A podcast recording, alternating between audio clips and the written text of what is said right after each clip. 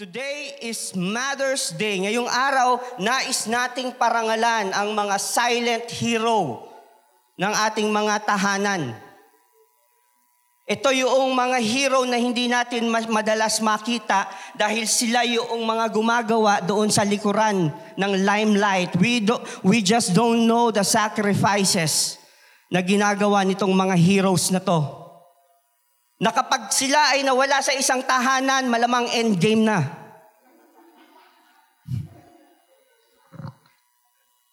Pagka ang isang nanay ay mawala sa isang tahanan, napakahirap para sa isang tahanan dahil we just don't know kung ano yung sacrifices. They are the ones who go to bed late and they are the ones who wake up first. Talagang pag-iisipin mo, madaling mag-provide eh para sa isang tatay. You just go doon sa trabaho, 8, 8 to 5, 8 to 6, Overtime, 8 to 8 o'clock, you, you can provide for your family. Pwede mo mag-provide sa pamilya mo. But itong mga heroes na to, they don't have hours. Wala silang, wala silang bandy clock na ipapunch. Kung kaya nilang i-stretch ang 24 hours para lang masigurado na ang lahat doon sa tahanan ay maayos mula sa kanyang mister at sa kanyang mga anak, Gagawin niya, baka mas daig pa niya yung 7-Eleven. Open 24 hours. That's how these heroes work. Itong mga hero na ito. Para doon sa mga anak, malamang lagi niyong nakikita si nanay bilang parang rap, rapper. Kada umaga na lang,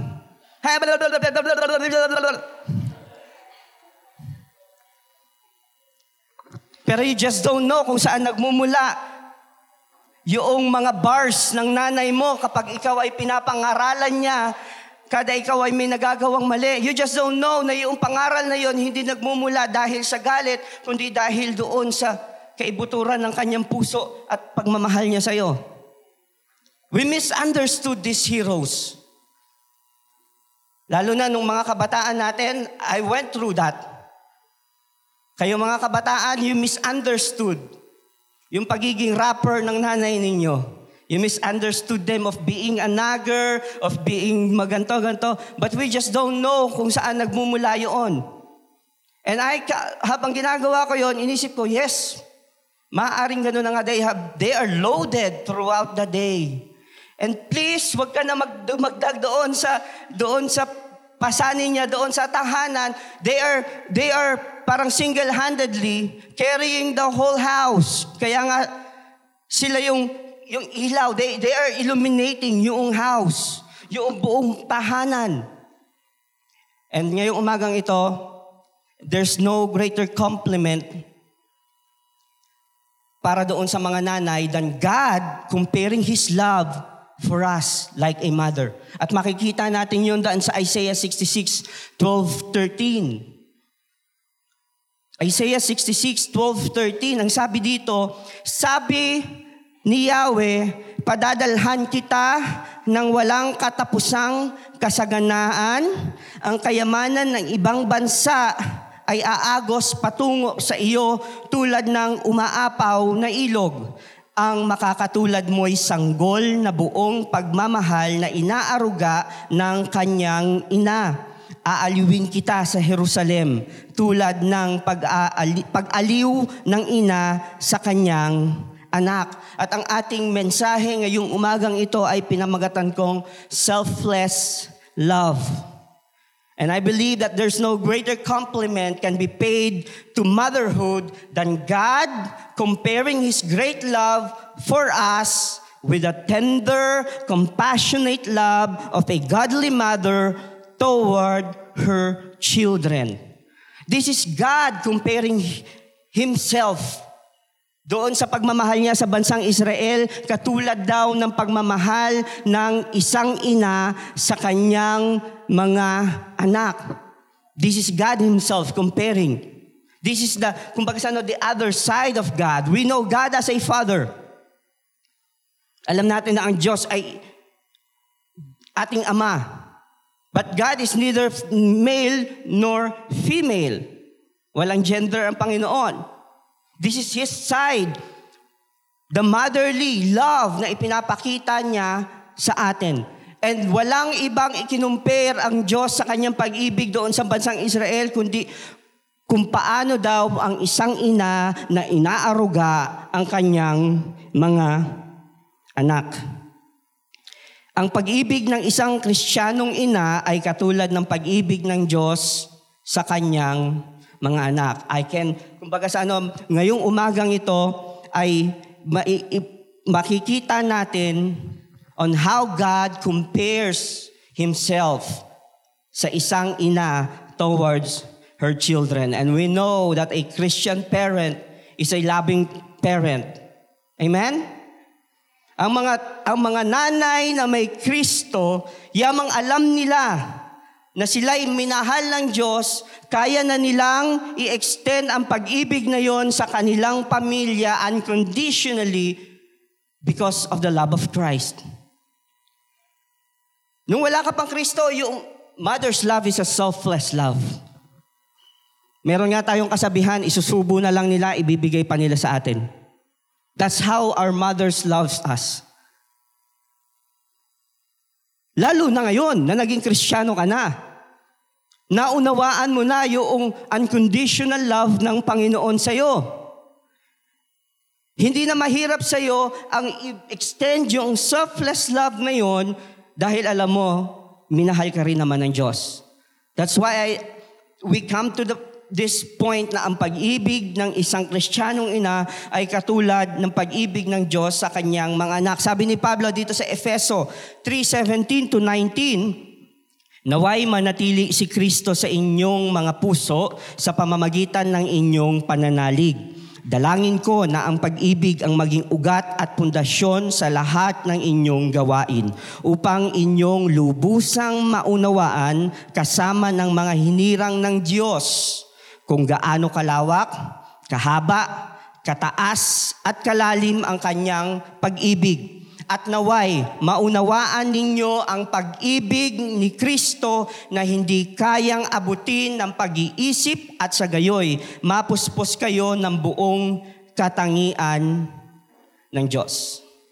Minsan merong isang nanay ang tinanong, meron siyang labing dalawang anak at tinanong, sino yung mas paborito mo doon sa uh, labing dalawang yan? At ang sagot niya, kung sino yung sa kanila yung may sakit hanggang sa siya ay gumaling at kung sino yung huling uuwi sa bahay hanggang siya ay muling bumalik. Ang ibig sabihin, a mother's love is a love na hindi nagtatangi. We don't choose We don't have favorites. Walang pagtatangi. Just like the love of Christ for us. Just like the love of God for us. Walang pagtatangi. Hindi dahil sa mas magaling ito at mas maraming nagagawa ito, mas mahal ka ng Diyos. Dahil mas, uh, uh, mas gwapo ito at ito ay medyo katamtaman lang yung kagwapuhan, mas mahal ka ng Diyos. No.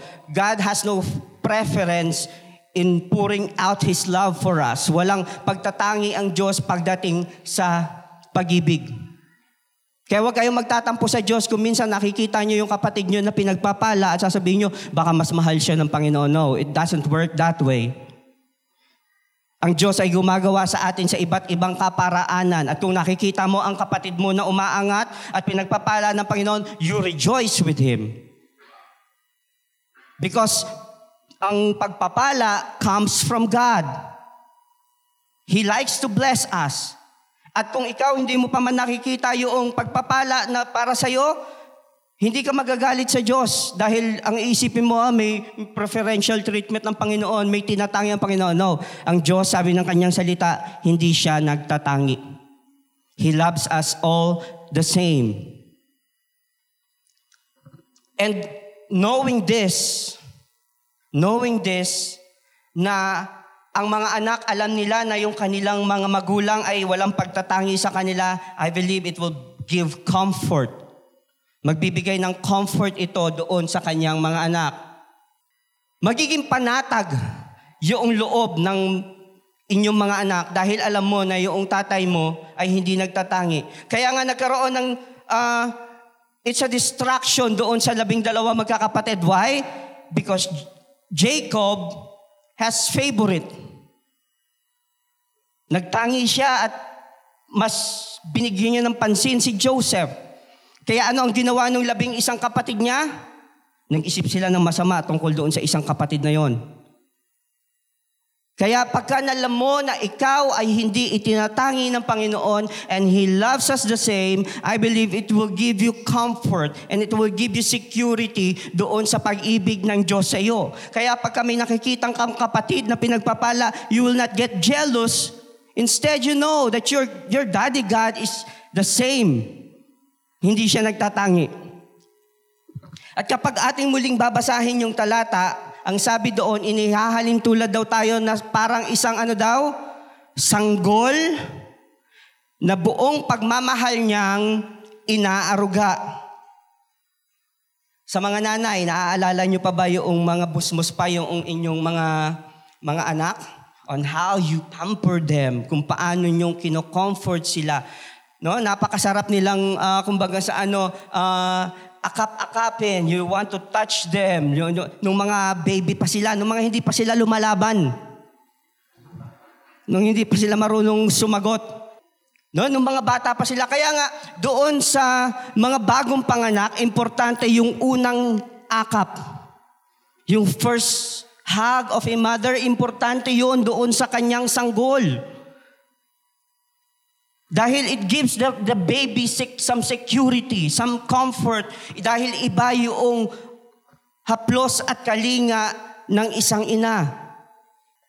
Mga kabataan, our mother carried us doon sa ating sinapupunan for nine months. And for, for that whole nine months, wala tayong ibang, wala tayong ibang alam, kundi yung, yung sense na yung nanay mo at ikaw magkalapit.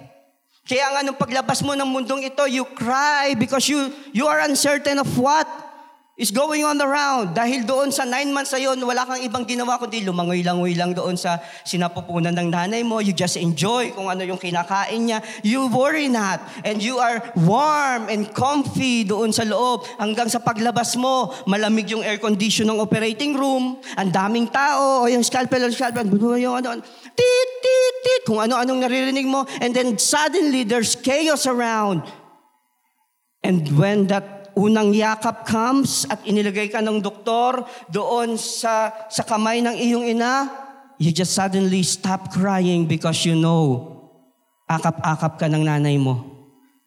And that's how this verse pictures the love of Christ for us. It gives us a sense of comfort na kahit man minsan yung mundo is so chaotic and there's so many things going on around. And when you come to the presence of your Father, of your God, and suddenly He hugs you, you feel that comfort doon sa kanyang pag-akap.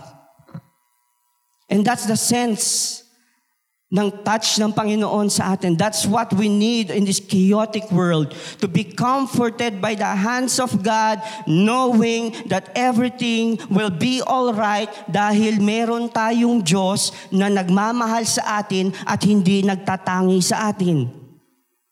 Maybe throughout the week, maraming mga kaguluhan na nangyari sa iyo at kung ano-ano pa mang mga gumugulo sa isip mo. This morning, May you be reminded that you have a God that loves you unconditionally and wants to hug you tight kapag ikaw ay nangihina na, halika nga anak, come on, give, let me give you a hug.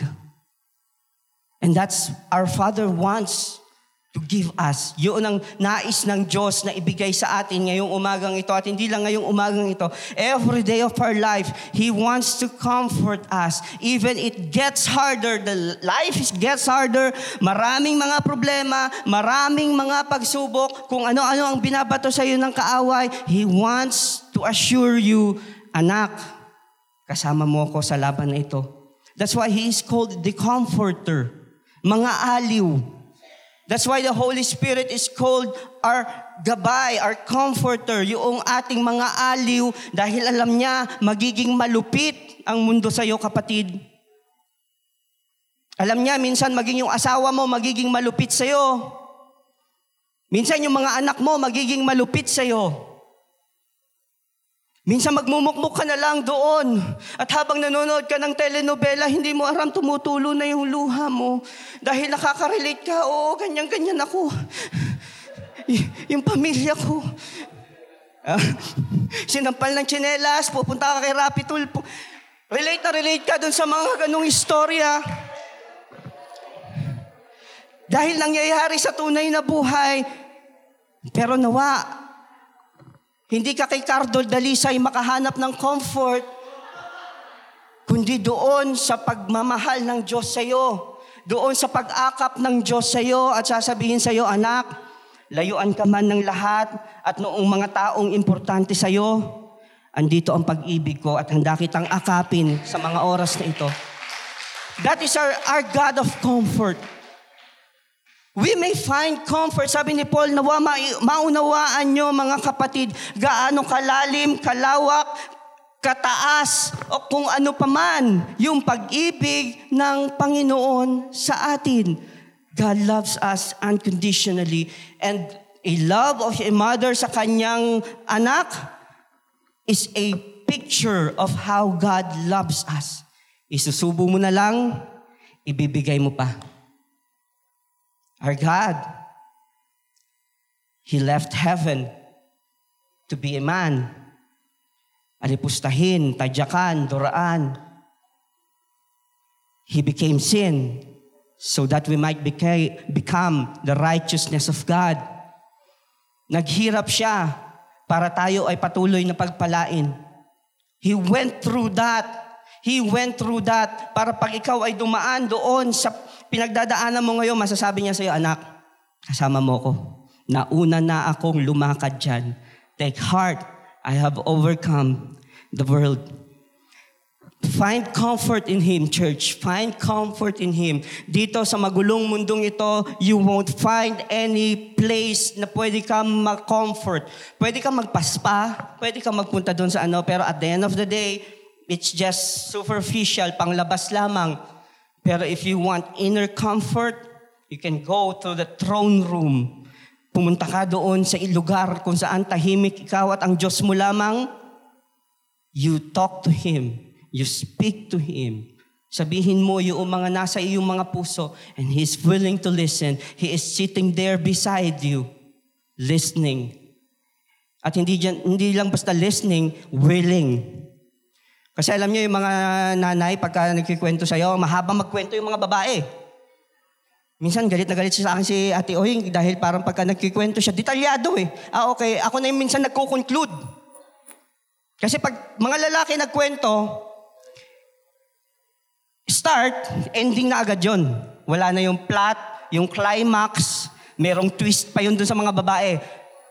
Pero pag may mga babae, ganun tayo magkwento eh, yung mga, yung mga kababaihan. And when you talk to God, hindi siya katulad naming mga kalalakihan na, okay, tapos na ba? No, He will be there, listening to you, along the way. Sige, ikwento mo pa, idetalyo mo pang lahat yon. I want every detail of that. Anak, interesado ako doon sa bawat detalye ng kwento mo and I am willing to listen doon sa mga hinaing mo. How comforting is that? So comforting that we know meron tayong isang ama na nagmamahal sa atin. Number two, ang isang inang kristyano ay katulad ng Diyos na sa pag-aalaga. Caring. Agree po ba kayo sa akin doon na ang isang kristyanong nanay ay so caring? Mapag-alaga. Amen po ba?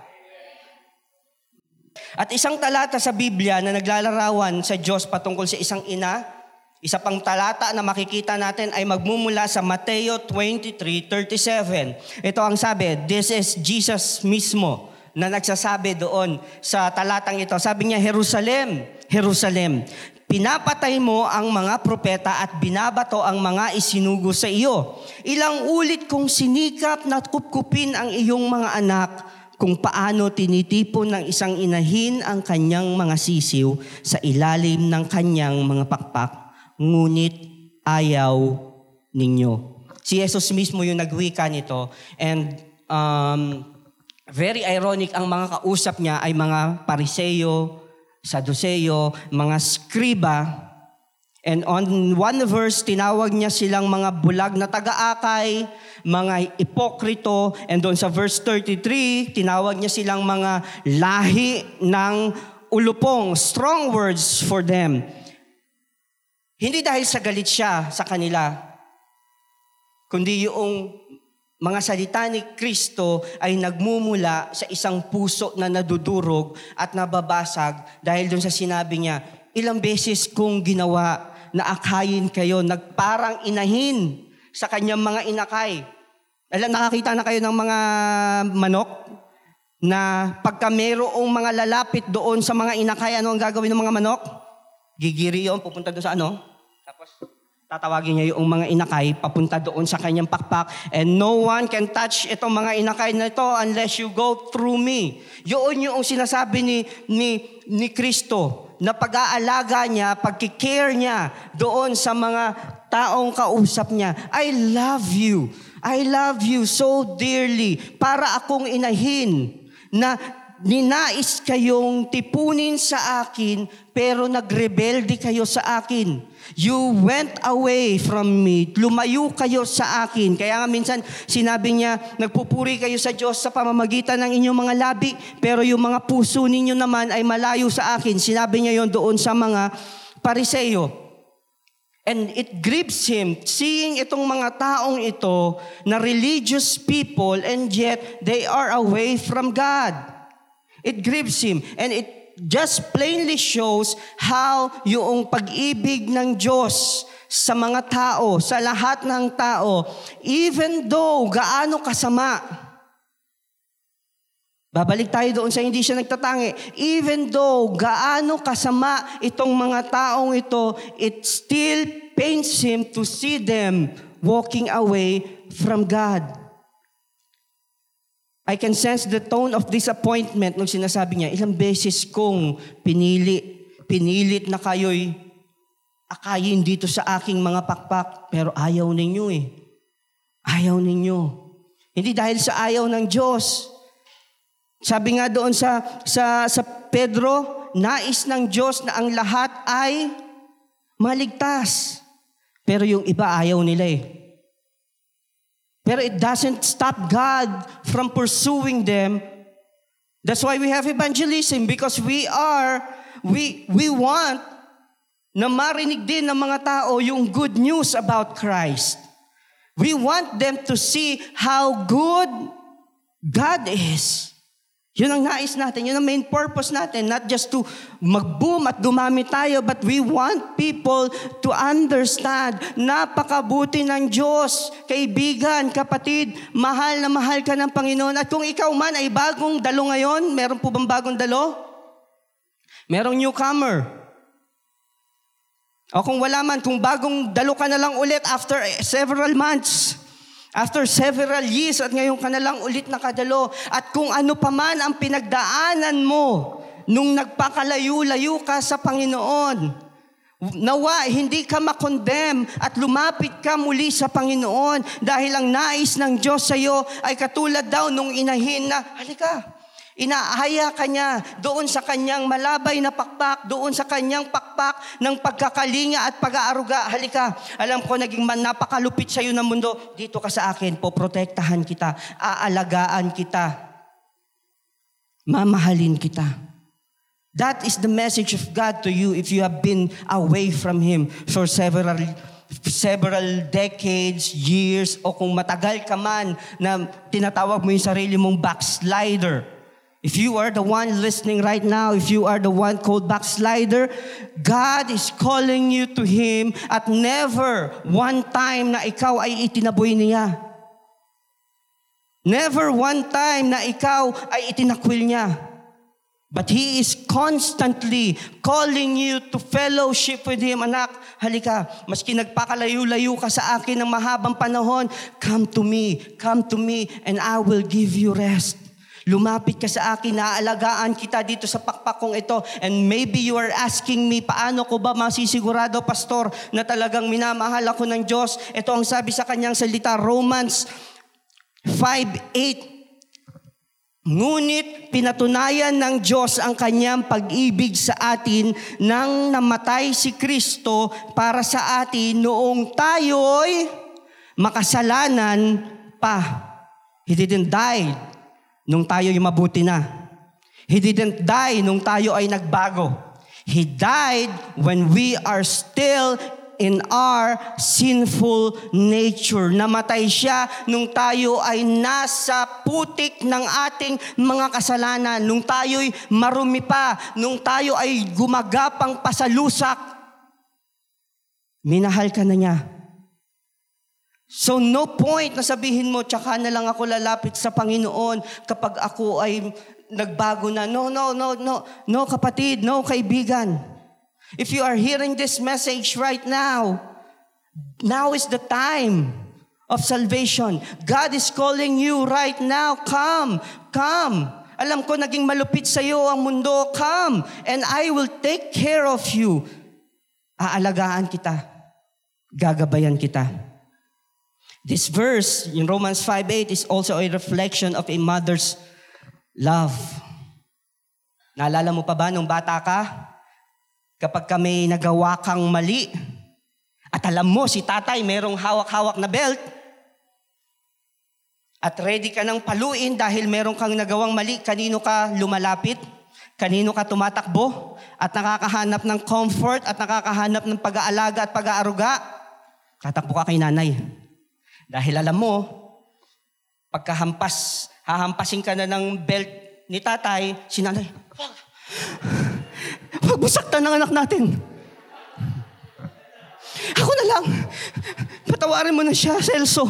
Patawarin mo na siya.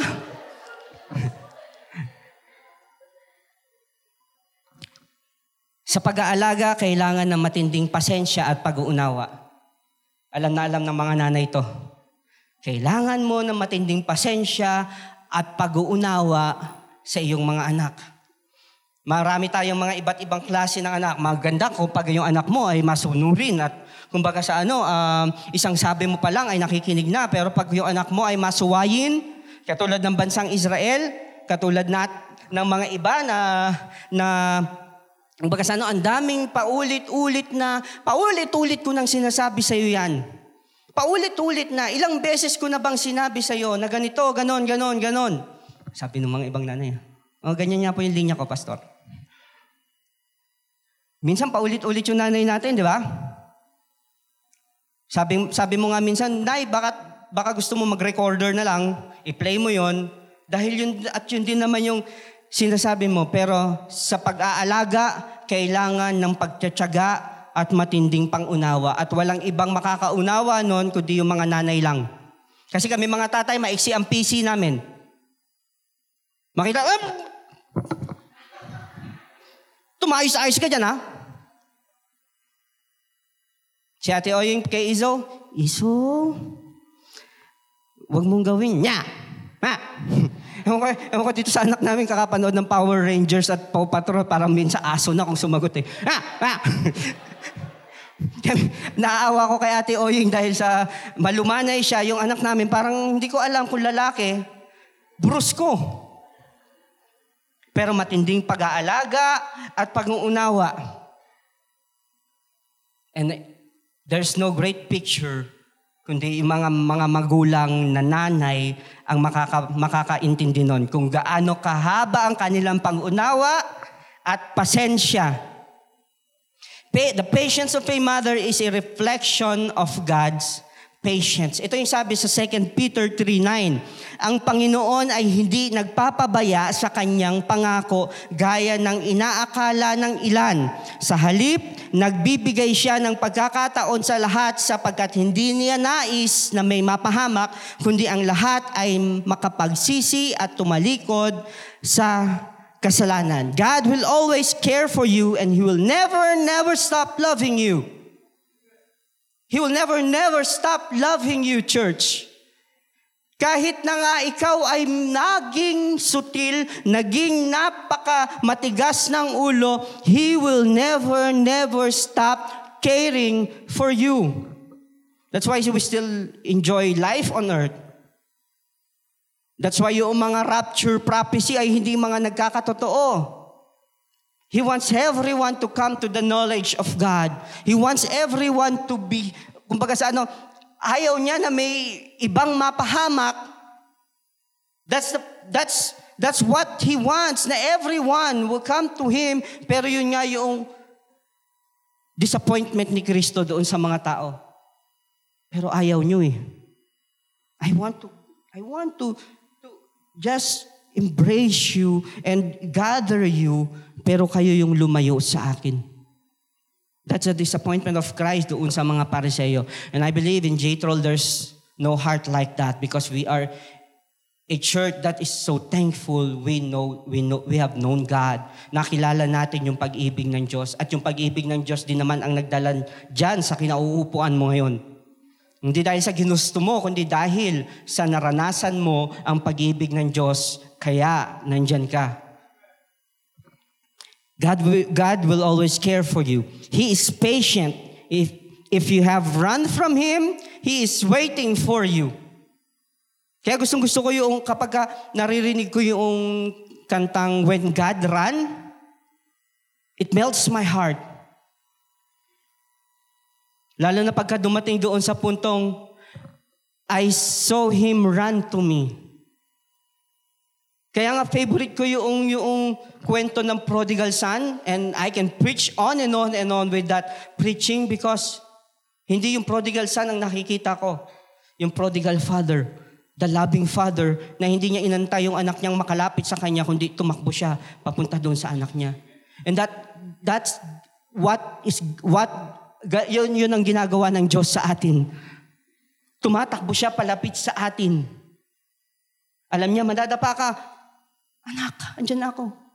At sasaluhin ka niya. Katulad ng pagsalo ni Kristo doon kay Pedro. I imagined, many times I failed, Lord. Maraming panahon na ako ay nadadapa. Though I'm perfect doon sa status ko sa inyo, but my walk of faith minsan it sways, it wiggles, minsan nagkakamali ako, but still you are so patient to teach me along the way. But still, you are patient to show me your love and tell me that you care. Na pagka ako'y down na down na, all I need to hear is that one voice of God that tells me, Anak, I love you. The assurance of His love, eh, even nandoon ako sa point of breaking down, it lights me up. It comforts me. Thank you, Lord. I saw you run to me. Selfless love. That number two, the love of your mother is a caring love for his children. Number three, okay, magalala, 15 lang po itong nilista ko. Number three, it shows concern. Not only do mothers comfort their children and care for them, but it shows concern. Hindi lang basta ikaw ay kino-comfort niya, pagka ikaw ay uh, nalulumbay, nagkikare siya sa iyo at ipinoprovide niya yung kailangan mo. Minsan niya, gigising ka na lang, papasok ka na lang, di ba? Uh, kakain ka na lang, go go ka na lang, papasok ka sa trabaho o kaya sa school because everything is well prepared. Naalala ko nga si Mama Baby noong nag-holding pa kami. Gigising na lang ako na ma- maaga, meron ng ano yon, meron ng tawag doon, baon ko para doon sa uh, aming pagdadrive. She, she is my mother-in-law pero the, the motherly love that he provides doon sa kanyang son-in-law is exceptional. Ganoon yung ating Diyos. It, his love for us is exceptional And He just doesn't show comfort and care for us, but He shows concern. He shows that He is concerned. Kaya nga mga kabataan, katulad ng sinasabi ko kanina, minsan si nanay parang nagiging rapper. Tatanungin niya kung saan ka galing kagabi. Madoon po kila, no? O sino-sino mga kasama mo? Sila June, sila Richard, sila sila po, yung mga kaklase ko, sino-sino sila lahat. Hmm. Anong ginawa nyo doon? Naggawa po kami ng project. Project saan yan? Sa, ano po, sa science. Patingin nga ng project mo. And maraming mga tanong si nanay, anong oras ka na umuwi kagabi? Ginabi ka na naman. Nawa maunawaan nyo na yung mga pagtatanong na yon doesn't comes from being napakahigpit naman ni nanay. Alam mo, Beshi, pagod na ako. Yung nanay ko, napakahigpit. Buti pa yung nanay mo. Kung ano yung gusto mo, binibigay niya. Pupunta ka doon sa mga barkada natin, okay lang sa kanya. Pero ako si nanay, hindi niya ako pinayagan kahit isang beses lang. Wala pa siyang tiwala sa akin. Uh, pikit niyo yung mata niyo para kayo nakikinig sa DZAM. Hindi nagmumula yon dahil naghihigpit lang siya sa inyo. Nagmumula yon dahil concern siya kung sino yung mga kasama mo. Nagmumula yon dahil concern siya doon sa welfare mo. Nagmumula yon dahil sa ayaw niya ang ikaw ay mapahamak dahil nakita na niya na maraming mapahamak o baka marahil siya ay nagmula na doon. It, co- it comes through a lot of experience and with age. Kaya nga mas tumatanda, mas maraming tanong. mas maraming Natawa si Ate Rose. ah, papasok ako. Ganun po, no? Mas maraming tanong, hindi ibig sabihin mas mahigpit. At hindi porket yung mga kaibigan mo ay pinapayagan yung mga barkada nila to go on, ay mas cool yung ganong nanay. Kung ganon sila, yung mga nanay nila, so be it. Magpasalamat ka yung nanay mo concern sa'yo. Magpasalamat ka yung nanay mo tinatanong kung saan ka galing kagabi. Magpasalamat ka dahil yung nanay mo tinatanong kung sino yung kasama mong natulog kagabi. Kaya mga kabataang babae, pagka yung nanay mo ay overprotective sa'yo, huwag ka magagalit. Dahil it shows that she is concerned with you. And with concern comes with being protective.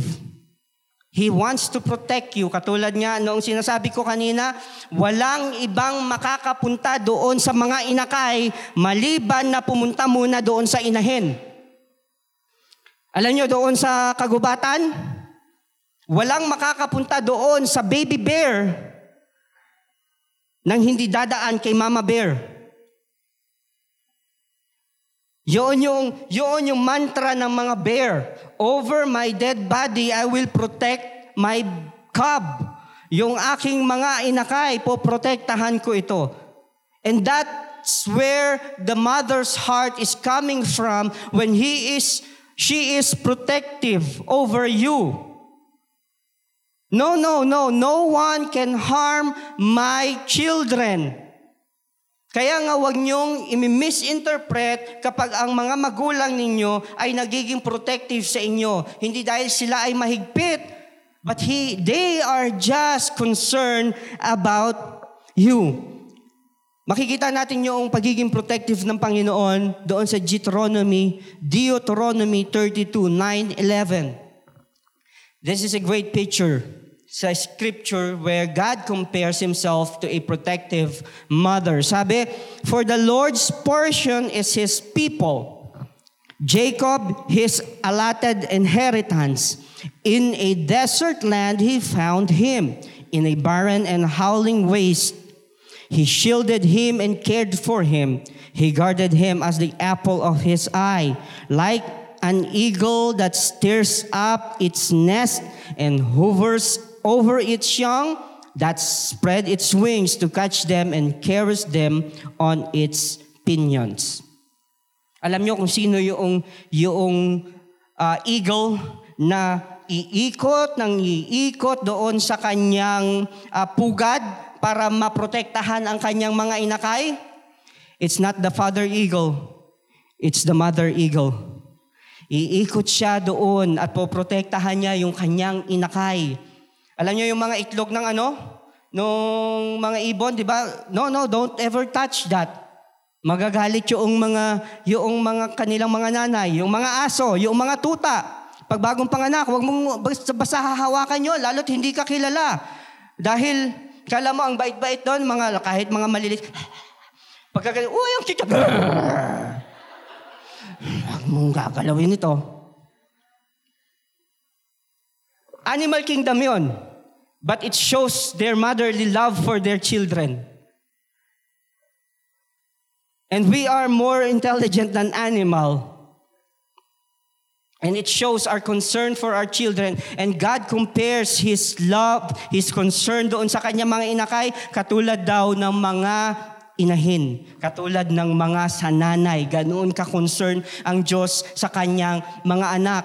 And if you don't feel those motherly concern, kung ikaw man ay nawala ng nanay na, o yung nanay mo ay naging malupit sa'yo, let me remind you, God is concerned about your welfare. Kung ikaw man ay nawalan ng magulang o kung ano pa man at ikaw ay pinagmaltratuhan, lumaki ka sa uh, ibang uh, pamilya, let me remind you, God is concerned about you. He cares for you. He wants to comfort you. He wants to care for you. At hindi lamang basta, hindi lamang basta niya uh, uh, uh, comfort at care, He wants to show you that He is so concerned about every detail of you. Remember dun sa Matthew ang sabi, He knows the numbers of our hair. Alam niya yung bilang ng buhok mo. Kung konti na lang yan, mas kita niya. Kung malago yan, alam pa rin niya yung bilang. No amount, no uh, kung ano pa man, but He just plainly cares and He is concerned for you. And lastly, number four, compassion. Compassion is more than recognizing the suffering of another and having sympathy. Compassion moves beyond recognition of suffering to action, involves doing something about the suffering. That is compassion. Hindi lamang basta, ah, nakita nyo, nakakaawa naman yung anak ko. Sana may magawa ako. Ay, nakakaawa naman yung mga anak ko. No, no. He did something. Our God did something. May ginawa ang Diyos sa atin. And mothers knows this. Wala nang ibang masasakit sa kanila kundi nakita, makita nila yung kanilang anak na nasasaktan din. It hurts a parent, a mother, kapag nakikita nila na yung anak nila ay nasasaktan. It breaks their heart. Again, this is a reflection of the mother heart of God. It hurts Him when we are hurting because of sin. When you are living in sin, pagka ikaw ay nasa kasalanan, hindi dahil sa galit siya sa'yo, kundi na-hurt siya kapag ikaw ay bumabagsak dahil sa kasalanan. It hurts him. It pains him. He knows how sin will hurt you. Alam niya kung paano kang sisirain ng kasalanan. Kaya nga winasak na niya ang kasalanan doon sa cross. Para ikaw ay magkaroon ng katuwiran ni Kristo so that you can come before Him. And it pains Him pagka ikaw na anak niya ay nasasaktan din. And what did God do to show His compassion for us? The cross. The cross is one is the only, I mean, is the only proof that God loves us. What He did on that cross, yung ginawa niya doon sa cross, ay isang patunay na talagang minahal ka ng Panginoon. If you want to see a sign, Lord, bigyan mo ko ng sign para malaman kong mahal na mahal mo ko. Yung binasa natin kanina, Romans 5.8, Anak, minahal kita noong ikaw ay makasalanan pa. And if you want to see a sign, look at the cross. Makikita mo, it's empty. Yung cross natin dyan is empty because our God is living in us now. Nasa iyo na yung yung Espiritu ng Diyos is living in you. He's residing in you. He's not on this building. You are His temple. And that's the proof of His love for you. He chose to reside on that heart of yours na kahit minsan is nagkakamali, nagkukulang, and minsan we go away from God, but still even doon sa mga panahon that you run away from Him, you just don't know. He is with you along the way and running towards you, waiting for you to come to your senses at ipakita sa Kanya that He cares for you, He loves you, that He has compassion for you, and in the midst of a chaotic world, He wants to comfort you. That is our God. And one way, one way na makikita natin the reflection of God's love for us, we can see it sa ating mga nanay. We can sense it doon sa pagmamahal ng mga nanay sa atin. You are fortunate if you still have your mother with you. Show them that you cares doon sa mga nalalabing taon nila. And if you don't have, kung wala ka ng, wala ka ng nanay, you can find comfort in God. Find comfort in Him. And this morning, we know that it's been tough for you, mga nanay. Mga ina ng tahanan. All of you unsung heroes. Kayo na hindi nagre-reklamo, at kung mag, magreklamo man minsan, siguro sagad na talaga. Kayo nagagawa, maski walang sweldo. Today, this is your day. We want to honor you with all your hard works for us. Na kung feeling nyo, we overlook yung mga ginagawa niyo for us, mga nanay, mga kananayan ng J-Troll, we want to tell you we love you. We appreciate all your hard works. We appreciate kung ano man yung mga pagpapagal ninyo para sa amin at sa pamilya ninyo. And if sometimes, and if sometimes hindi namin na ipapakita yon, Nawa ito ang magbigay ng comfort sa inyo. You have a Father in heaven that always see what you are going through. Meron kang isang ama sa langit na nakakakita ng mga hard work mo. At kung hindi man masuklian ng mga mahal mo sa buhay yung ginagawa mo for them at hindi matumbasan yung inyong mga going extra mile for them, ang Diyos ang gaganti sa inyo. You may find comfort in Him in the midst ng mga tambak na labahin.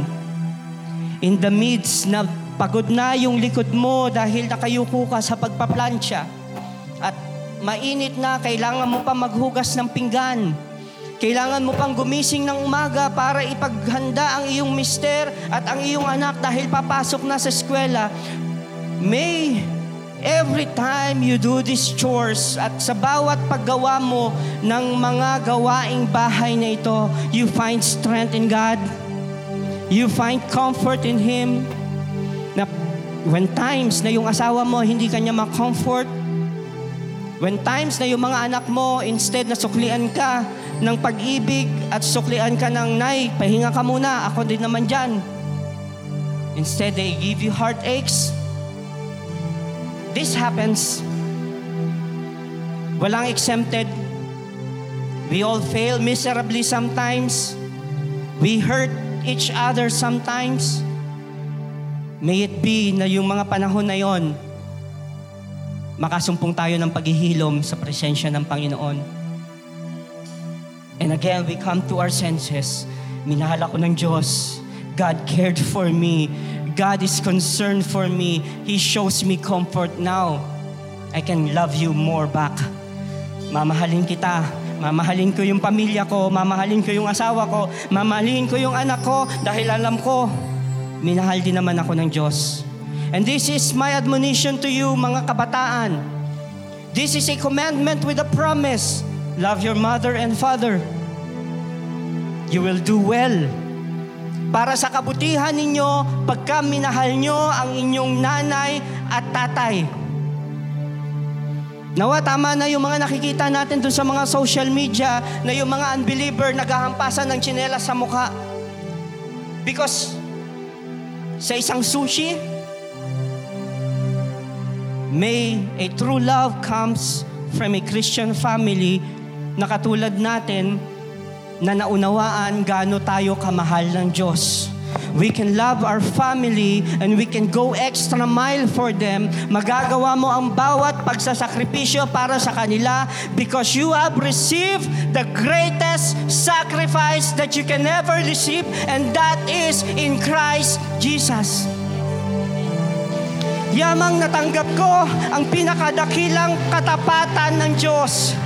Yamang naranasan ko sa buhay ko na ang Diyos ay tapat. I can now love my family more. I can love my children more. I can go more. I can do more because I know God has given me all of Him. Ang lahat-lahat sa Kanya ay ibinigay niya sa akin. Let us all stand up and let us once again sing this song and just proclaim all over this place dakila ang katapatan ng Diyos sa buhay natin. Can we say an amen to that? Dakila ang katapatan ng Diyos.